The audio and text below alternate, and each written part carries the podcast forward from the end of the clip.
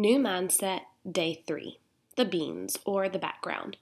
Shepherds were very common in Jesus' day.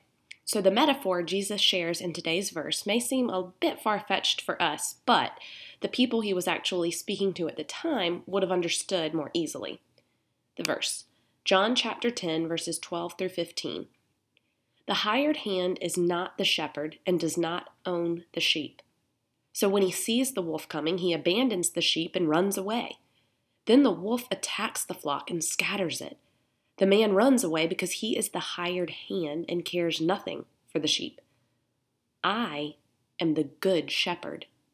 I know my sheep, and my sheep know me, just as the Father knows me, and I know the Father, and I lay down my life for the sheep. The steam. What does this mean to me, and how can I apply it to my life today? So, what is sheep? hired hands, and shepherds have to do with your mindset in accomplishing your goals? Well, everything.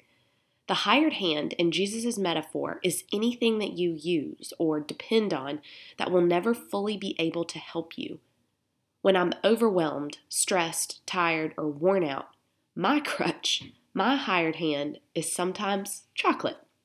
I run to the pantry, grab and eat whatever I can find, telling myself I deserve it and this is going to make me feel better and it might make me feel better for a split second, but in reality, it actually hinders my progress because I'm depending on something that can never fully satisfy. Pause for a second to think if you have any obvious crutches like this that are getting in your way. Now, what about those crutches that aren't really bad? Some hired hands are great. They're phenomenal and employees of the year, in fact. They care for the sheep deeply but no matter how long they've been working with this particular flock of sheep, they still don't own the sheep. They can't possibly love the sheep any more than the shepherd does.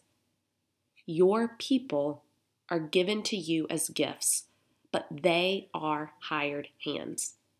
They love you as deeply as humanly possible, but it ends there with their humanity. Your parents, spouse, children, and friends will never be the shepherd. They can never give you everything that you need.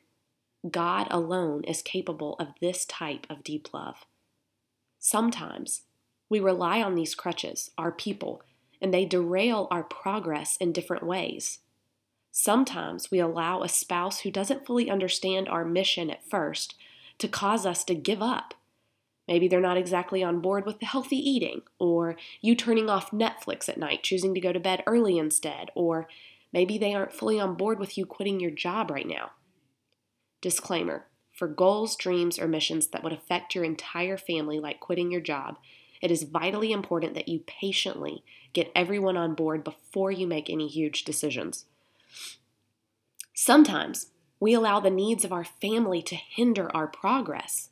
When the kids are little, it might have be hard to start a new routine or habit. Fitting in quiet time or a workout every day might take some creativity when the baby wakes up early. Or sometimes they are the most supportive, the most loving, the one you turn to for any and everything. But then, if you forget to pray, then, because of how amazing they are, you forget to depend on Jesus, to turn to Him for help as well. So today's task is to identify our crutches in life. Who or what do you turn to instead of turning to God? Now, don't worry, I'm not going to tell you to cut that person out of your life. God can and will use them to help you on this journey, but they can't be your only, they can't be your first go to because no one or no thing will ever be able to do for you what Jesus can. As you rewire your mind, learn to lean on Him first and foremost.